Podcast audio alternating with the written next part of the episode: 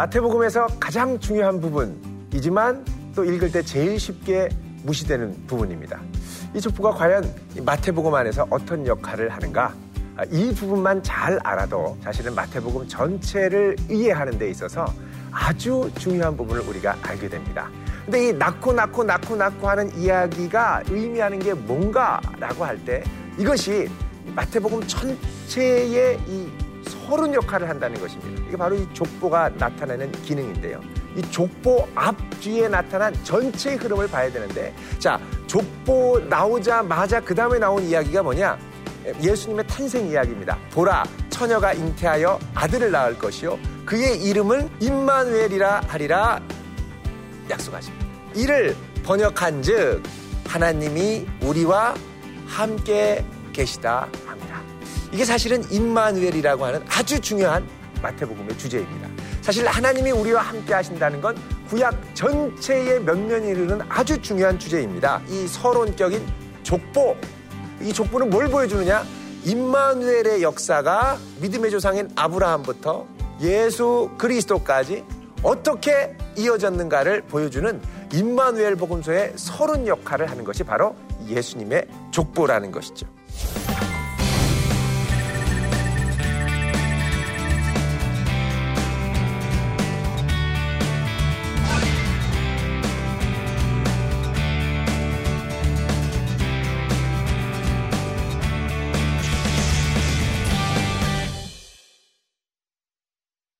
안녕하세요. 대전 도안교회를 섬기는 양형주 목사입니다.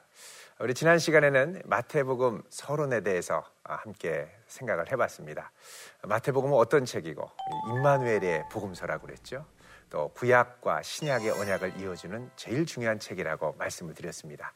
그리고 족보가 얼마나 중요한지를 함께 우리가 살펴봤고 또 마태복음 안에 들어있는 출애굽의 이 모티브 예수님께서 우리를 제2의 출애굽의 역사로 이끄시는 분인 것을 마태복음을 통해서 함께 살펴봤었습니다. 자, 오늘은 어, 마태복음 3장과 4장을 중심으로 해서 성도에게는 중간지대가 없다라는 주제로 함께 같이 공부해 보려고 합니다. 자, 오늘의 포인트를 함께 보도록 하겠습니다. 먼저 세례 요한이 전한 메시지의 핵심은 무엇인가? 자, 세례 요한이 이 바리새인과 서기관들 또 이스라엘에게 회개를 촉구하며 메시지를 전했습니다. 이 전한 메시지는 어, 그들의 명확한 정체성, 하나님의 백성으로서 어떤 정체성으로 어떻게 행동할 것인가를 촉구하는 메시지였습니다. 두 번째로 예수님의 사역 출발의 기초는 무엇이었는가? 예수님께서 사역을 시작하기 전에 세례를 받으셨습니다. 세례를 받을 때 하늘로부터 하나님의 음성이 들리게 되죠. 자, 이 음성이 예수님의 일평생의 사역을 붙들어주는 든든한 기초가 됩니다. 이것은 예수님의 정체성을 규정하는 것이었고 예수님이 어떻게 사역하시는가를 규정하는 아주 중요한 말씀이었습니다. 세 번째로 사탄은 우리를 어떻게 시험하는가? 자, 사탄이 또 예수님을 광야에서 예수님이 40일간 아, 금식을 하신 후에 사탄이 와서 아, 시험을 합니다. 근데 이 시험을 당할 때 이 시험은 뭐에 관한 시험이냐?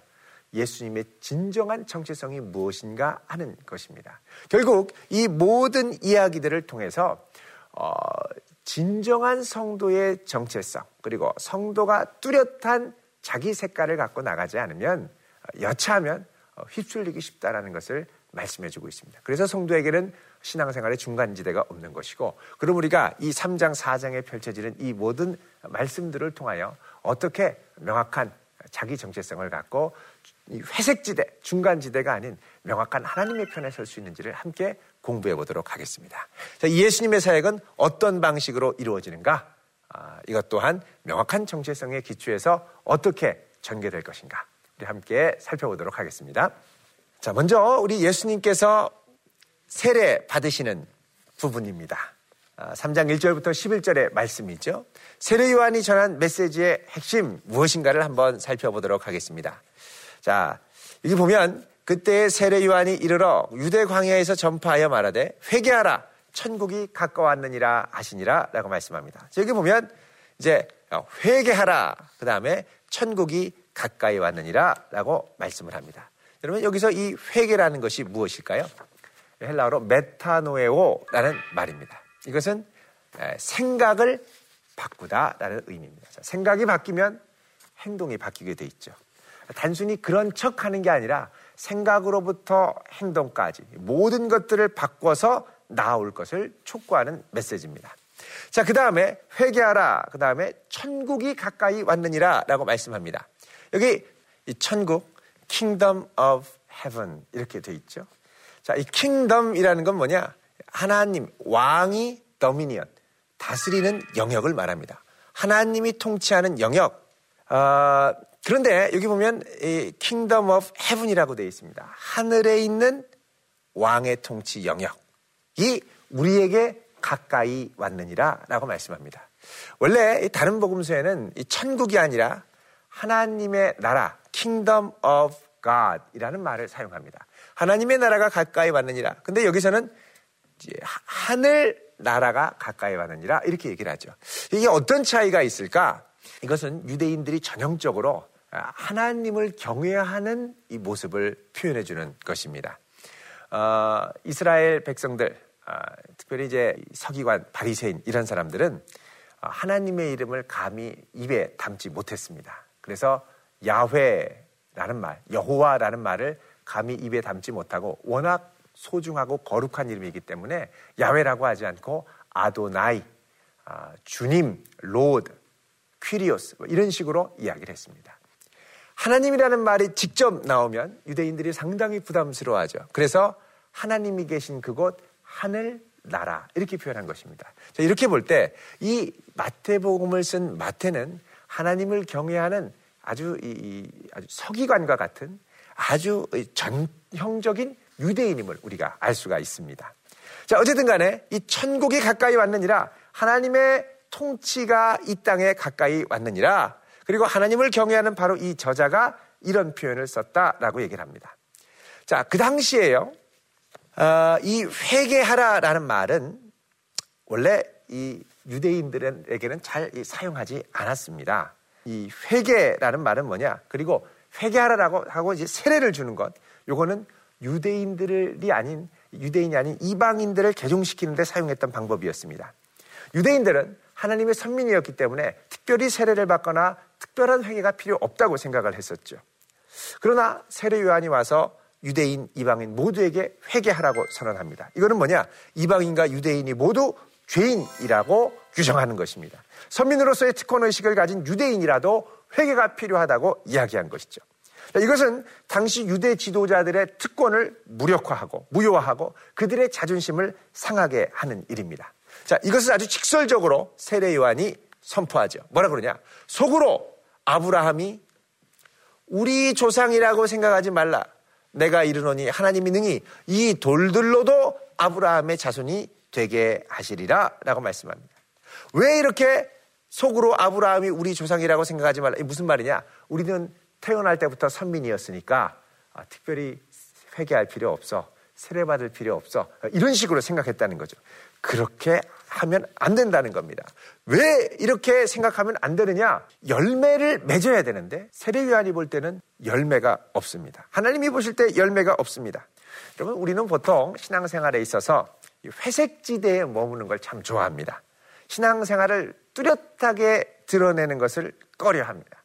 요즘 중고등학교 가면 학교에서 이제 종교 조사합니다. 자, 종교 기독교인 사람 손 들어봐. 그러면요 아무도 안 든답니다. 예전에는 한 반에 대여섯 명씩 뭐 그래도 있었는데 이제는 아무도 들지 않는다고 합니다.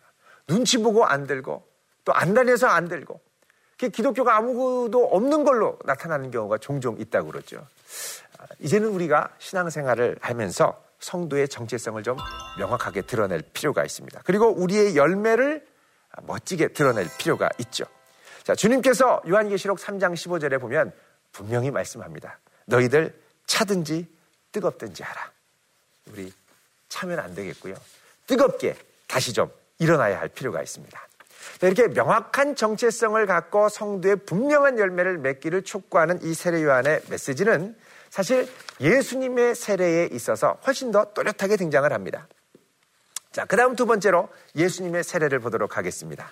자, 예수님의 세례를 보면, 자, 예수님께서 세례 요한에게 나와서 세례를 받으려고 그랬죠. 그러자 요한이 말립니다. 그러자 자, 위에 나오죠? 요한이 말려 이르되 내가 당신에게서 세례를 받아야 할 터인데 어떻게 당신이 나에게 오십니까? 그러자 예수님이 아니다. 이제 허락해라.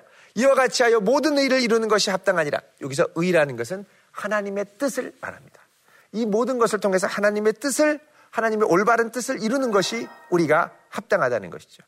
자, 그러면 예수님께서 세례받는다는 건 뭐냐? 예수님이 죄인과 같은 무리로 취급받는다는 것입니다. 그래서 요한복음 1장 36절에 보면 이렇게 말씀을 하죠.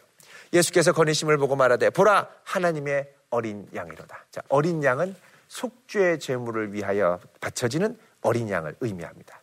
자, 이렇게 예수님께서 세례를 받으시는데 여기서 놀라운 역사가 일어납니다. 그 뭐냐?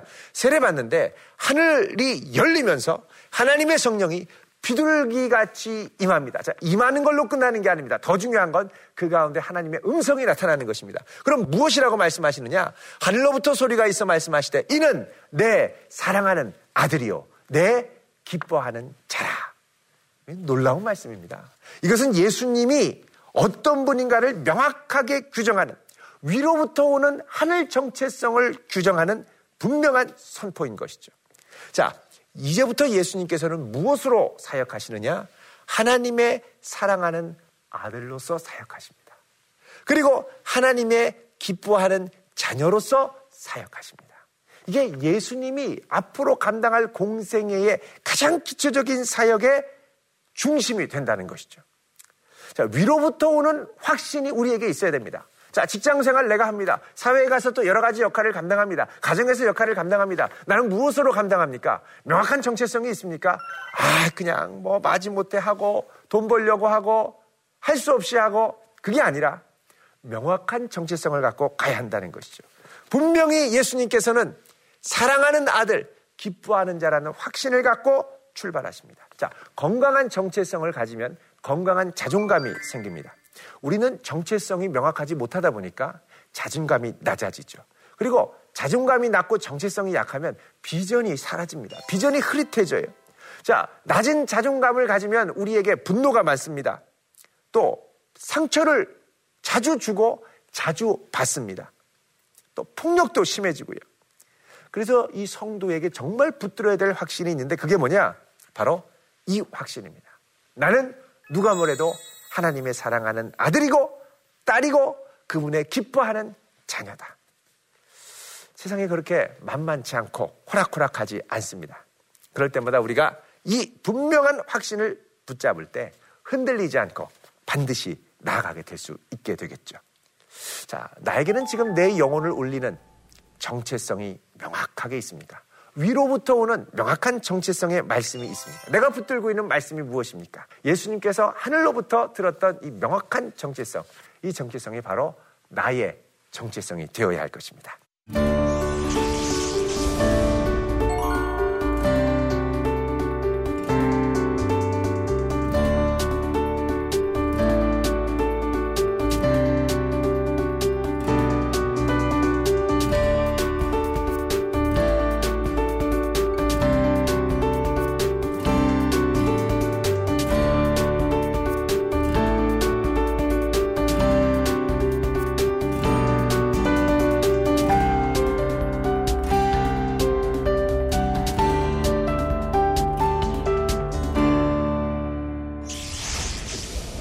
이 분명한 정체성을 갖고 이제 예수님이 뭐 하시냐? 시험 받으십니다. 자, 시험 받을 때도 정체성이 명확하면 괜찮습니다. 근데 정체성이 약하면 시험 받을 때 더 어렵게 되죠. 자, 그럼 예수님의 시험에 대해서 우리 한번 생각해 보도록 하겠습니다. 예수님이 받으신 시험. 자, 예수님이 받으신 시험의 특징이 있습니다. 그 뭐냐? 40일 동안 받으셨다는 겁니다. 이 40일 동안 받았던 시험은 광야에서의 40일을 상징합니다. 자, 광야에서 이스라엘 백성들이 40년 동안 연단받았죠. 참 힘들었습니다. 근데 끝끝내 하나님의 인도로 약속의 땅 가나안으로 왔죠. 그리고 그 40년 동안 참 많은 시험이 있습니다. 물이 없어서 시험 당했고요. 먹을 게 없어서 시험 당했고요. 또 그 안에서 반역을 일으키는 사람들이 있어서 시험 당했고요. 많은 시험이 있었습니다. 그런데 이 모든 그 이스라엘 백성들은 사실 이 광야에서 시행착오가 많았습니다만 예수님께서는 아, 이 40일의 이, 이 광야 시험을 통해서 시행착오가 없고 오히려 하나님의 말씀을 그때 더욱더 굳건하게 붙들므로 모든 시험을 승리하셨던 것을 우리가 볼 수가 있습니다. 그래서 예수님께서는 구약의 언약의 역사보다 훨씬 뛰어나게 새로운 언약을 성취하신 분이라는 것을 이 시험 과정을 통해서 상징적으로 보여주는 것이죠. 자, 그러면 이제 마귀가 예수님을 시험하는데요. 이 마귀가 예수님을 시험할 때의 특징이 있습니다. 그 특징이 무엇인지 한번 살펴보도록 하겠습니다. 자, 먼저 1절 말씀에 이렇게 시작하죠. 그때 예수께서 성령에게 이끌리어 마귀에게 시험을 받으러 광야로 가사. 여러분 이 표현이 좀 특이합니다. 성령께서 인도하셨는데 성령의 인도하심 한가운데 무엇이 있다? 마귀의 시험이 있다는 것입니다. 그러면 성령으로 충만해도 시험이 올 때가 있습니다. 문제는 이 시험을 어떻게 이겨낼 것인가 하는 거죠. 우리가 성령으로 충만하면 이 시험을 이겨내지만 성령으로 충만하지 못하면 내가 스스로 이 시험을 어떻게 내 힘으로 해결하려고 하면 그다음부터는 이 시험 앞에 좌절하기가 쉽습니다. 특별히 여기서 이 시험, 시험은 영어로 테스트가 있고 템프테이션이 있죠. 테스트는 하나님께서 훈련하고 연단시키는 과정입니다. 템프테이션은 어, 미혹, 유혹입니다. 그럼 여기서의 이 시험은 뭐냐? 바로 유혹, 미혹을 의미하는 템프테이션입니다. 자, 예수님이 받은 시험의 특징 첫 번째, 내면의 생각과 욕망을 자극한다. 자, 사탄은 우리에게 와서 시험할 때, 이 시험이 미혹, 유혹이라고 그랬죠. 우리의 내면의 욕망을 자극하는데 아주 고단수입니다. 그 시험을 받았다라는 말, 이 말은 이 헬라어로 페이라스테나이라는 말입니다. tempted 이렇게 되죠. 어, 유혹을 받았다는 것입니다. 유혹이 뭐냐? 그 사람 안에 있는 욕망과 탐욕을 자극해서 그 마음을 부추기고 꿰어서 그릇된 마음을 품게 하거나 그릇된 행동을 하도록 아, 유혹하는 것, 하게 하려고 의도하고 설득하는 것, 이게 바로 미혹이죠. 그래서 이 마귀는 우리의 욕망을 잘 알고 그 욕망을 잘 아, 부추깁니다.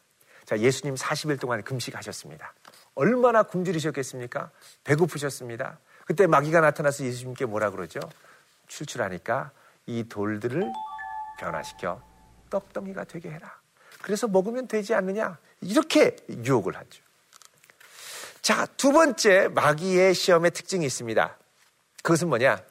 우리의 강점을 이용하려고 한다는 것입니다. 우리가 강점이 있으면 이 강점을 하나님께 쓰임 받아야 될 강점이 되는데 마귀는 우리의 강점을 부추겨서 교만하게 만들어서 하나님께 쓰임 받지 못하고 오히려 하나님께 쓰임 못 받도록 유혹한다는 것입니다. 자, 마귀가 예수님께 가죠. 그리고선 유혹합니다. 6절에 보면요. 이르되 내가 만일 하나님의 아들이어든 뛰어내리라. 기록되었을 때 그가 너를 위하여 그 사자들을 명하시리니 그들이 손으로 너를 받들어 발이 돌에 부딪히지 않게 하리로다 하였느니라. 그 시편 91편을 인용한 말씀인데요. 마귀도 하나님의 말씀을 인용할 때가 있습니다. 물론 이 원래 의도와 다르게 비틀어서 왜곡되게 인용합니다만 마귀도 하나님의 말씀을 잘 알아요. 그런데 유혹할 때 뭐라 그러냐? 내가 만일 하나님의 아들이거든 뛰어내리라. 자, 예수님의 강점, 예수님의 특권이 뭡니까? 하나님의 아들. 천군 천사를 동원할 수 있는 능력과 권세가 있는 걸 알고 있었습니다. 그러니까 하나님의 그 하늘 권세로 뛰어내려 성전 꼭대기에서 내 자신의 하나님의 아들임을 많은 사람에게 입증하라는 겁니다. 자, 하나님의 아들임을 입증하면 자, 성전 꼭대기면은 많은 사람들이 성전에 와서 제사를 드리러 오겠죠. 근데 그 꼭대기에서 누가 뛰어내리는데 다치지 않고 천사가 끌어가지고 내려온다. 얼마나 놀랐겠습니까? 많은 사람들이 예수님을 단번에 하나님의 아들로 인정할 것입니다. 그러나 예수님은 이것을 거부하시죠. 그리고 어디로부터 시작하느냐? 갈릴리로부터 가셔서 사역을 시작하십니다. 중심인 그러니까 그 이스라엘의 서울이라고 할 수 있는 예루살렘부터 사역을 시작한 게 아니라 변방인 갈릴리로부터 시작하셨다는 거죠. 하나님의 아들은 꼭 예루살렘에서 시작하는 것이 아니라 갈릴리에서부터 시작한다는 걸 보여주신 것입니다. 자, 그 다음에 마귀의 특징, 시험의 특징, 세 번째입니다. 세 번째는 사명을 깨달은 후에 본격적으로 방해한다는 것입니다. 자, 예수님께서 이 시험 당하기 전에 바로 세례를 받으시면서 하늘이 열리고 하늘의 음성을 들었습니다.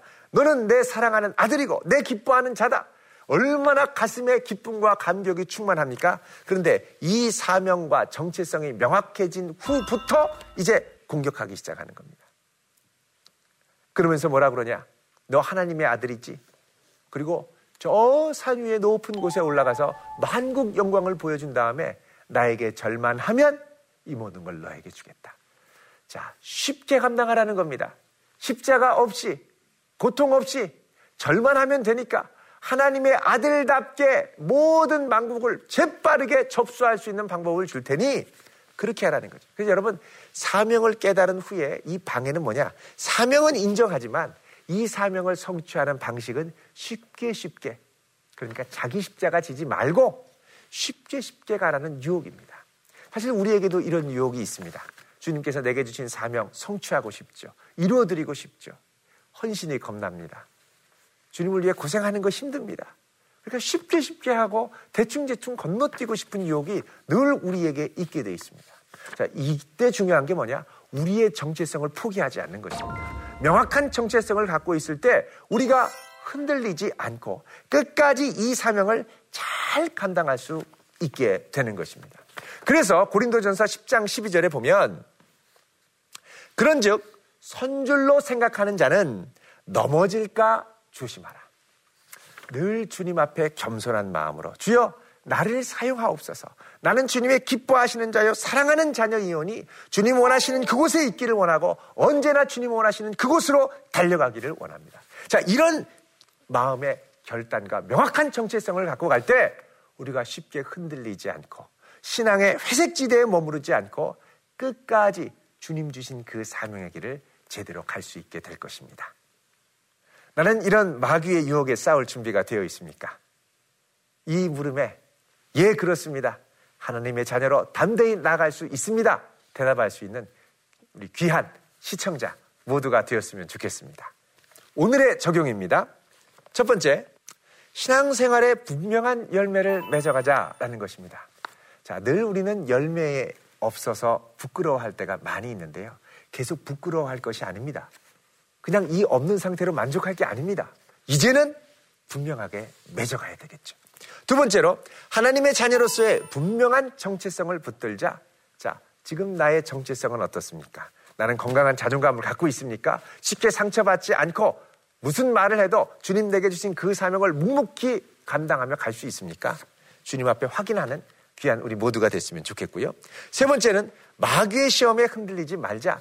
자, 이런 모든 시험에 흔들리지 않고 담대하게 나갈 수 있는 우리 모두 됐으면 좋겠습니다. 다음 주부터는 우리 탁월한 성도의 기준이라고 할 수 있는 팔복에 대해서 함께 살펴보도록 하겠습니다. 예수님께서 우리에게 주신 이 팔복 너무나도 귀한 말씀인데 두 시간에 걸쳐서 나누어서 이 팔복을 함께 배워보도록 하겠습니다. 감사합니다.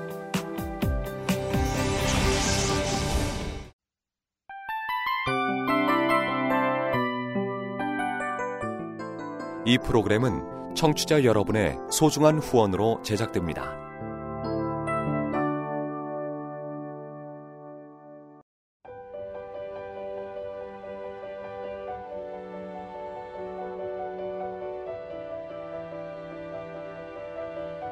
세상에는 수많은 교회들이 있지만 더 깊이 있는 말씀 강해를 찾기 위해 크기로만 교회를 선정하지 않습니다. 보다 좋은 영적 콘텐츠를 더 많이 나누기 위해 방송비를 받지 않습니다. 1년 365일 복음만 전하고 싶어서 우리는 광고를 하지 않습니다. 온누리의 복음을 땅끝까지 CGN TV와 함께 땅끝 성교사가 되주세요